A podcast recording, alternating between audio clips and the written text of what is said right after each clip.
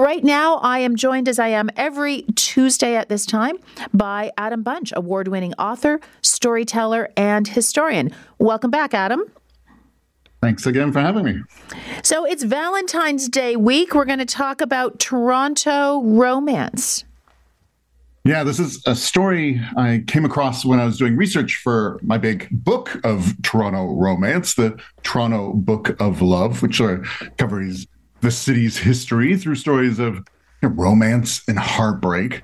Uh, and one of the strangest Toronto related romantic stories is the story of how the founder of the city uh, seems to have gotten his heart broken as a young man. Now, this is, sorry. Uh, yeah, go John ahead. Go ahead. Uh, the founder of Toronto, is this British military officer. And when he was in his uh, sort of late 20s, he found himself fighting in the American Revolution on the British side. So Simcoe is this sort of die-hard supporter of the British Empire and British power around the world who sort of follows in his dad's footsteps. His dad had fought in Canada for the British against the French in the lead up to the Battle of Plains of Abraham. And Simcoe, in his 20s, it's a British officer fighting against these American revolutionaries. He gets a big reputation. It's how he sort of makes his name. Uh, he's a hero on the British side. He's got this unit, the Queen's Rangers, that he dresses in green uniforms so they can blend in with the forests. Uh, but the Americans really hate him. In fact, even now, there's a pretty recent TV show called Turn, uh, where Simcoe is kind of the psychopathic villain uh, they accuse him of massacres and all sorts of dastardly deeds, while at the same time he's sort of a hero to the British side. And it's there during the American Revolution that seems that he might have fallen in love for the first time. And he's just in his 20s at this point. He's 28 years old. Okay. 1779 which is when he sends the very first Valentine in the recorded history of North America. And it's to this American uh, teenager that he's fallen in love with. So the British control Manhattan at the time, and Simcoe's sort of patrolling the area outside the city. And the British have started, they call it billeting, sort of forcing local families to take in British soldiers and have them live with them in their own homes. So Simcoe's been billeted with this family called the Towns Townsends, uh, who live in a little town called Oyster Bay on Long Island. Uh, their house is still there today. It's called Raynham Hall. It's open as a public museum. And this is where Simcoe ends up living with the family and starting to develop a pretty serious crush on their daughter, Sally, or Sarah Townsend who's 18 years old, a little bit of a disturbing age gap there, but he doesn't seem to mind, certainly. Starts to spend lots of time sort of chatting with her, flirting with her. All the other British soldiers are getting jealous of the time they're spending together. And when February 14th rolls around in 1779, uh, Simcoe decides to send her this Valentine. And what did it look like? if this yes. is the first ever Valentine? It's got a couple of components to it. So people had been sending Valentines for sort of centuries, and over the 1700s, they got really popular in countries like England, where Simcoe was from. This is the first one over here in North America, and it's a bit of, actually, quite a long bit of pretty bad poetry, which Simcoe was very fond of producing. Uh, in it, he asks Sally Townsend to be his Valentine very openly. Uh, he also sort of goes on for a while, wondering if his life will ever be more about romance than it is about war.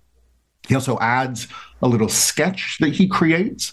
Uh, he draws two hearts with their initials on each of the hearts, and then it's united by Cupid's arrow. Uh, sort of makes this big pitch as a young man uh, for Sally to be his Valentine.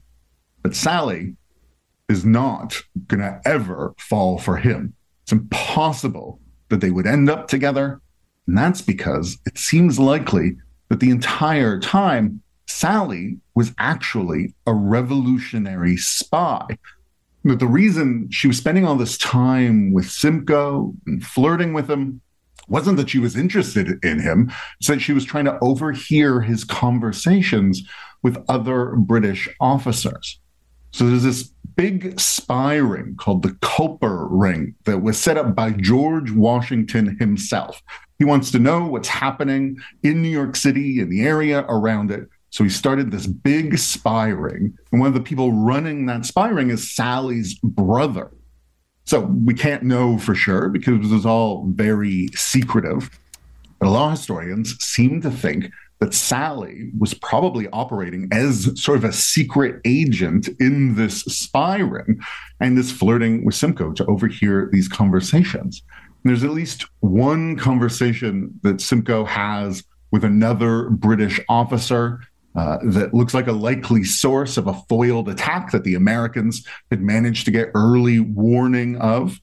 And people think that might have been Sally overhearing Simcoe have that conversation, that the, the American revolutionaries know what Simcoe and the rest of the British military was up to. So Sally was absolutely the wrong person for Simcoe to be falling in love with. But the recipient of the first North American Valentine. Yeah, which gives her sort of a weird place in the history uh, romance in North America and in the history of Toronto, too. So Simcoe stays with them for a while. Uh, there are other reasons for her to be annoyed with him too. He, for instance, uh, cuts down the family's apple orchard to use the wood for uh, British fort.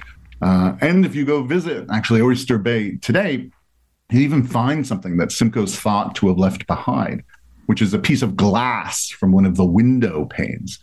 He's etched the words into it to the adorable Miss Sally Sarah Townsend because he really seems to have been uh, sort of deeply falling for her. But ends up with this broken heart. Later that year, he ends up being captured by the revolutionaries. He spends a bunch of time in a rebel prison. Uh, his health suffers. He's eventually sent back home to England. I think it's part of a prisoner exchange. His health in his life really never recovers. And he comes away. It's kind of a healthy distrust, even a hatred of the United States. He ends up falling in love in England and he gets promoted to become the first lieutenant governor of Upper Canada, what's now Southern Ontario, which is specifically set up to be a home for loyalist refugees uh, from the American Revolution, these pro British Americans who stayed loyal to the British the whole way through. And when Simcoe is heading here to sort of start up this colony on this indigenous land and build a new capital for this new colony, he writes very openly about the fact that he wants it to be a pretty anti American place. That actually, he hasn't given up on the American Revolution, even though this is a couple of decades later. He's hoping Toronto is going to be a city so incredible, so awesome, that the Americans on the other side of the lake are going to get jealous and beg to be let back into the British Empire. The Toronto will be so great, it will undo the American Revolution and maybe get some small measure of revenge for Simcoe's broken heart. That is quite the story. Adam Bunch, award winning author, storyteller, and historian, talking about North America's first Valentine's with a connection to Toronto, our city. It is in his book, The Toronto Book of Love. Thanks so much for joining me on Tuesday afternoon. We'll talk next week again, Adam. Thanks so much.